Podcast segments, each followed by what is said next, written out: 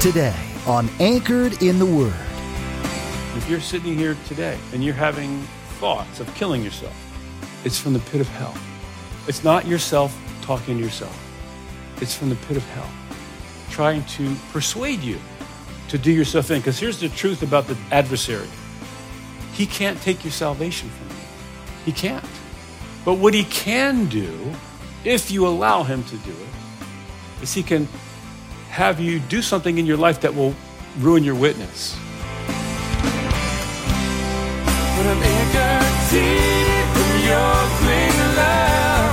I'm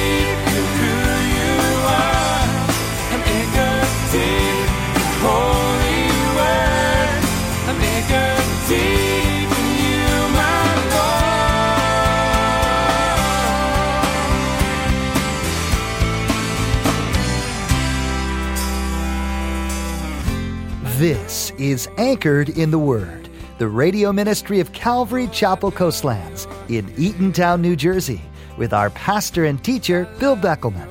Although spiritual warfare and our spiritual enemy, the devil, is real, so is the power we have in Christ to be faithful to God in ministry. When you encounter spiritual difficulty and distraction, where do you direct your attention? In today's message, Pastor Bill will exhort you to focus on Jesus, your advocate, and not on your adversary, the devil. At the close of Pastor Bill's message, I'll be sharing with you how you can get a copy of today's broadcast of Anchored in the Word. Subscribe to the podcast or simply get in touch with us. Now, here's Pastor Bill in Acts chapter 16 with today's edition of Anchored in the Word. This is where they found themselves. This is where they had gone, and for what reason? For doing nothing wrong other than being obedient to the Lord. They'd been following their advocate. And this is the thing that they knew. It's evidenced by what they did. See, they understood that they what they had to do in the midst of what, what was happening to them was not just to start complaining about it, not just to not to call their congressman and figure out what they should do next, how to get the how to do something with the government to try and fix this thing. I'm not saying those are evil things, by the way. If God leads you to do that, then do that. You know, follow the laws of the land, of course. But first, go to the Lord. Look what it says. At midnight, verse 25. You talk about focus, but at midnight, folks, this is late. All right? Midnight in the prison. Paul and Silas were praying. What I think is interesting about this story, about this, this text here, is that in verse 16 it says, they started to pray. The devil came in. All right? And all this, quite a bit happened in there, right? But man, they got right back to it. It's midnight and they were back praying again. They weren't going to be thwarted. They weren't going to be dissuaded. They were going to keep their focus. They needed more now to be praying than they did when they were out. I mean, do you realize that is an opportunity to become depressed, to become distressed? I mean, you know, they didn't have a clue maybe what was going to happen tomorrow. You know, was this going to be the last cell they were going to find? What was, what was going to happen? So, but what were they doing? It says that they were praying and singing, praying and singing hymns to God, and the prisoners were listening to them. So, what we've got there is we've got this prayer meeting going on. We've got this worship service going on at midnight in the middle of prison. Paul and Silas have a prison ministry from the inside out. You know, one thing I, one of the things I liked about the prison ministry, and it was Inter- very interesting ministry, the prison ministry. Um, and, and it was, these places were really clean, the places that I went. But, you know, I never got used to, you walk in, I forget what they call those, uh, those doors. There's a name for them. I can't remember, but they're like this. You walk through these, these bars open. You know, you can't see the person. They're watching you from somewhere. And the, you get up to the bars and they open like this. You step inside. There's another set in front of you. Then the ones behind you close. And not until those close behind you do the ones in front of you open. Because there's a space in there where the guys that, if there's any guys on the other side that want to run out, they can't get out because the bars are always closed. You follow me? That's what they do. And so and I, and I used to, I never got used to that. I mean, even though I knew that I was coming out of there at the end of this thing, I was going to turn around and come through these doors again, but it's just a, an, an eerie feeling. And so the best of prisons aren't a good place to be. This is the worst of, of prison, I'm sure. But in the midst of this, They were keeping their focus. And here they are at midnight. It says they're praying and singing hymns. There is something powerful. And I, and I think you need to be acquainted with this. There's something very powerful about it when, when Christians sing. The Bible says that he dwells within the praises of his people. There's something very powerful when, when, when, Christians sing, when people that have the Holy Spirit, when they have Jesus living in them, when they sing about Him. I'm not talking about, you know, singing secular songs. I'm talking about singing songs to God, songs that are focused upon the, the God of the universe, something very powerful. When I first met my wife, no, not when I first met her, when we were first, before we were married, it was early on, we didn't have a long engagement thing, so I don't know exactly the timing of it, but she called me one day and, um, and she's crying on the phone. And she goes, Sing to me. I'm like, I've never sang to woman before, ever, you know? It's enough to get me to sing, period, but to sing, you know, it was on the phone. She's crying. She says, Sing to me. And, and she was, I didn't even know what spiritual warfare was at that time, okay? It was early on for me as a Christian. So I knew some Christian songs and I just started, I started singing, you know? What else, you know, I I, that was a time when I just needed to get out of myself and I started singing. And this has been a practice that we've done um, from time to time in the midst of battles. And I got to tell you, I don't know that I ever feel like it. It's a sacrifice of praise. I don't really feel like doing it. You know, and, and, and so many times she says, let's sing. I'm like, I don't feel like singing. You know, you sing, I'll listen, you know. But we know that there, it's something happens when Christians sing. You know, make a joyful noise. It's not a concert, but it's like the enemy is thwarted in the midst of when Christians sing. It's a weapon somehow. I, he dwells within the praises of his people. He inhabits, I should say, the praises of his people. So they were praying and they were singing. In other words, they were focused. You know, that's what that is. It's, that's what, when we call, you know, we call worship, our singing, we're, we're, we're to be focused. I don't know what you're thinking when we're singing, you know but I, I, you know, some of us focus easier than others. And but for me, I've really got to focus. I got to, I've got to really get my focus on the Lord. You know, when I'm when I'm doing when I'm singing. But that's what it does. It, we get we get focused. Praying focuses in, and it says that. Look at this. The prisoners were listening. I'm sure that's not what Paul and Silas were doing it for. But in other words, there are people that are, it's a witness to other people in certain situations. And this was a powerful one. In the midst of this, when they could have been complaining, when they could have been worrying, they were worship. They were worshiping. And, and so they're singing to God. And then as a result, look what it says in verse 26. Suddenly, there was a great earthquake, so that the foundations of the prison were shaken, and immediately all the doors were open, and everyone's chains were loosed. Now you're in prison, you get an earthquake and the doors fly open and the chains fall off. It reminds me of the story of Peter, right? When remember when Peter was in prison and was in jail, and the angel came to him, him on the side, and it says that the chains. He was sleeping and the chains fell off. Remember that? And the door was opened. So we got the same situation. The earthquake didn't happen, but the, you, you get what I'm saying? You're thinking, ah, it's escape time. It's, it's a sign from God. The doors are open, the chains are gone. Let's get out of here, right? Uh, uh, you would think that's what happened to Peter. Isn't that the, what God did this so we could leave? Well, that's not always the case. It's not always that cut and dry. Yeah, the chains came off. Yeah, the doors were open. But let's go on and look at this. And it says, verse 27 the keeper of the prison, awakening from sleep, that's what an earthquake will do for you. It'll wake you up, believe me.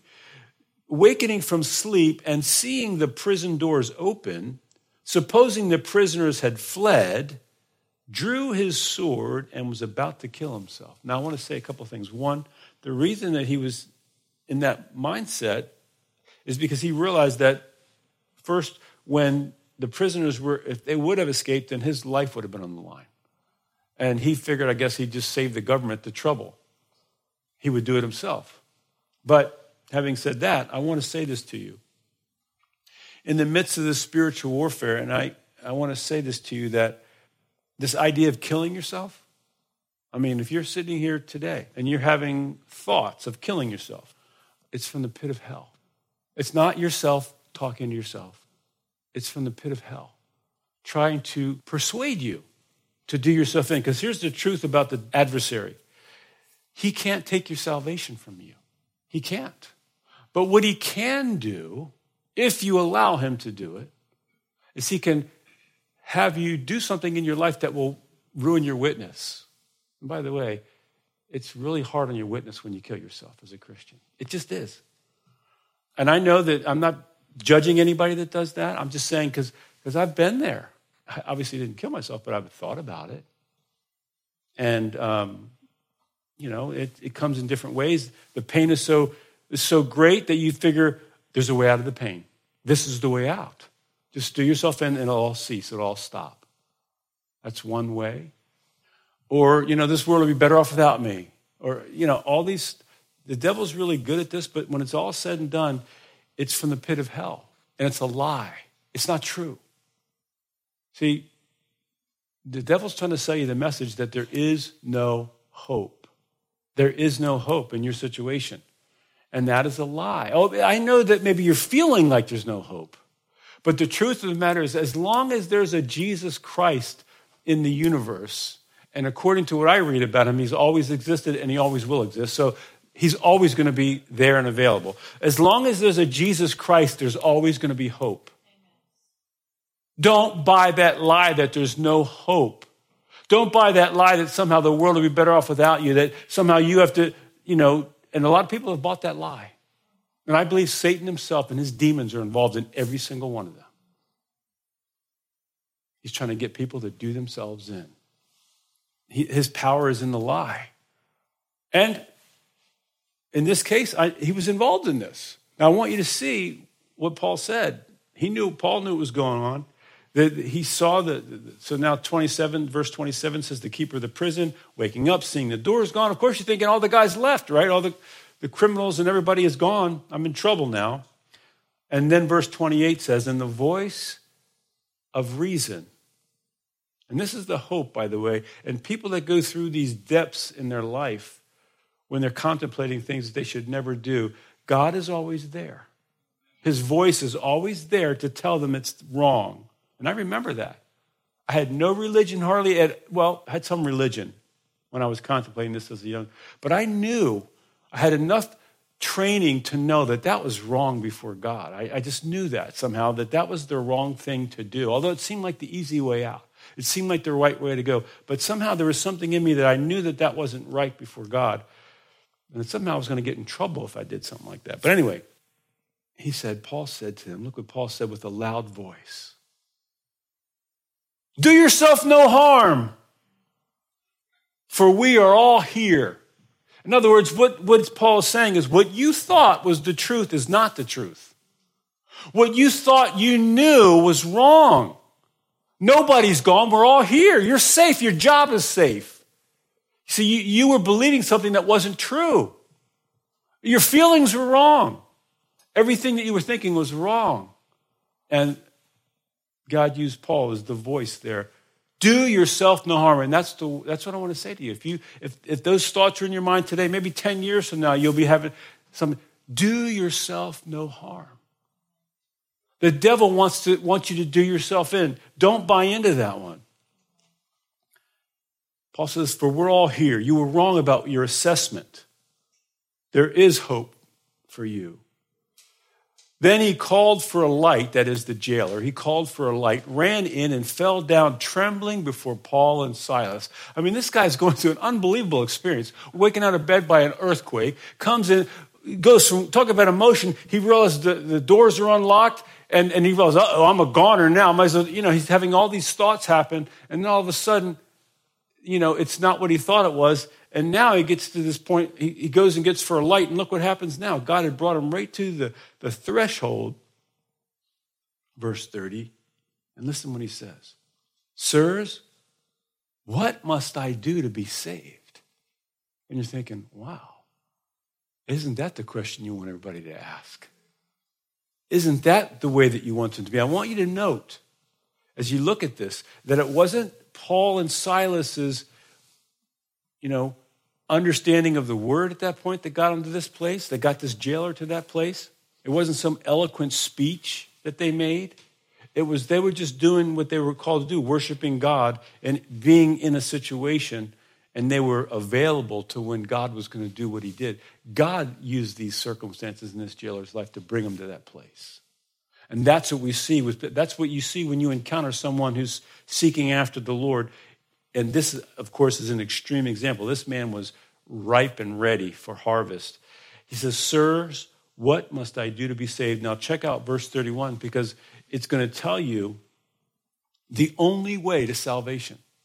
There is no other way to salvation than verse 31. And they said, they were equipped, they were ready. He says, Believe on the Lord Jesus Christ, and you will be saved. And by the way, then he says, You and your household. It didn't mean that when you get saved, automatically your household is going to be saved, but he's telling this, he's telling it's for everybody. It, you know, if you believe in Jesus, if you believe in him, you will be saved. Believe on the Lord Jesus Christ. He's the only advocate in the world where someone can be saved. There aren't many, there aren't many roads to God. There's only one. And he got the goods. How can I be saved? The guy had an open heart, and Paul says, Believe on the Lord Jesus Christ, and you will be saved, you and your household.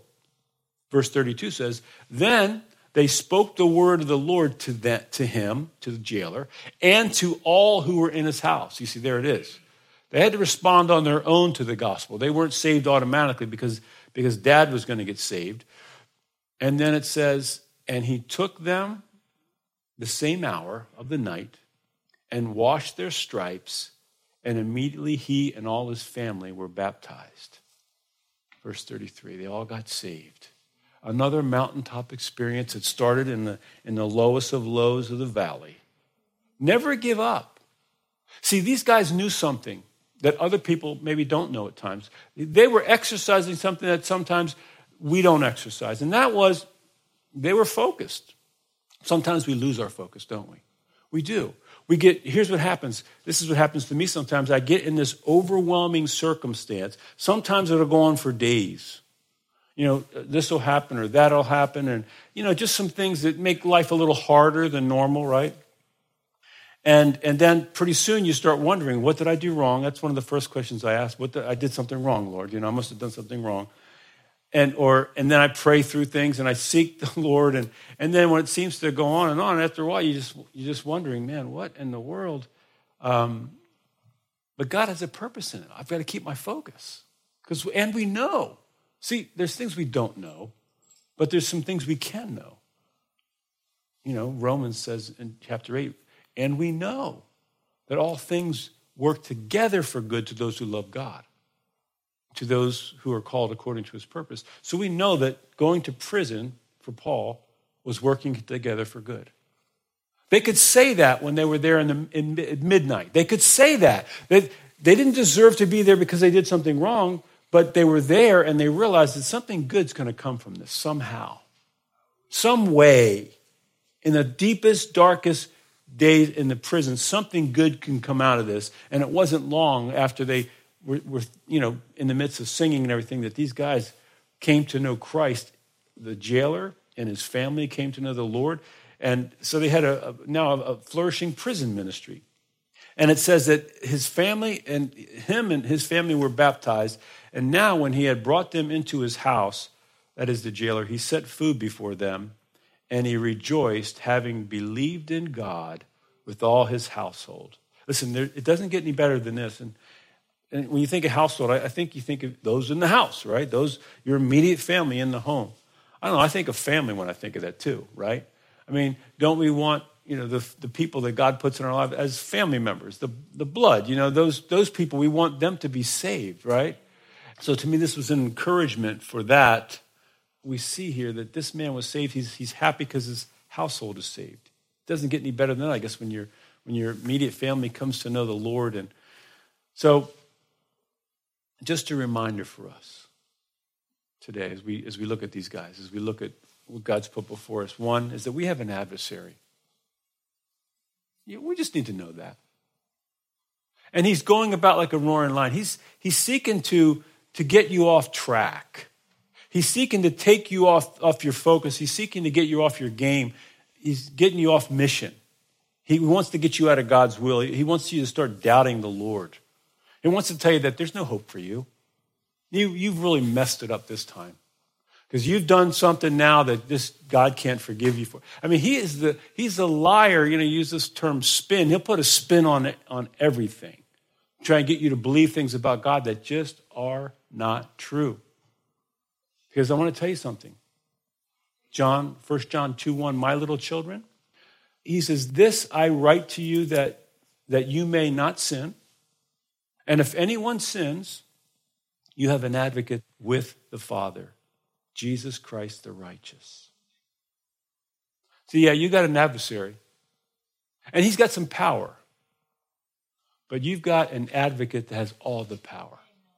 We know from the book of Job that the adversary had no power whatsoever. He had to go to the advocate to ask what he could do to Job. He had to get permission to touch Job in any way. We see that in the first chapter of Job. And we have no reason to think that it's still not like that in heaven. That it's still the same way that, that he has to ask God for permission to do what he does. Now, but we are in a battle. But I want you to keep your focus as we end this. I want us to know that we have an advocate, Jesus Christ the righteous, if you're a Christian. He loves you. And he's working in your corner. He's your champion. He's, he's never, he, he's never going to leave you or forsake you. The promise is, I'm, I'm going to I'm going to get you through this. I'm going to get you, just keep focused on me. Keep focused on the plan that I have for you. And, and that's, and that is to be the goal for us because we have an adversary, we have an advocate, and we also have a choice. What we're going to focus on, or whom we're going to focus. Let's not be overly focused on the enemy. We have so much to be thankful for just to be focused the, on the Lord, on, on, his, on the plans that He has. And it can take you through the highest of highs, the lowest of lows. If you keep your focus, you're going to have your, you're going to have your hope. Now, there could be people here, I don't know, that don't know Jesus, that, that he hasn't yet taken residence in their lives yet. They haven't invited him to come in. Remember, we said earlier that he doesn't force his way into anybody's life. You see, you have to open yourself up to him. You are, you are, you are asking him to come into your life and, and asking for forgiveness of your sin and asking for him to come in and set up residence in your heart. And, and then to dwell in you, to possess you. That same idea, right, that we're talking about, but a divine possessing. Not a spirit of divination, just totally the opposite, a divine spirit, the, the divine spirit to come in you. You understand that? But you must do that.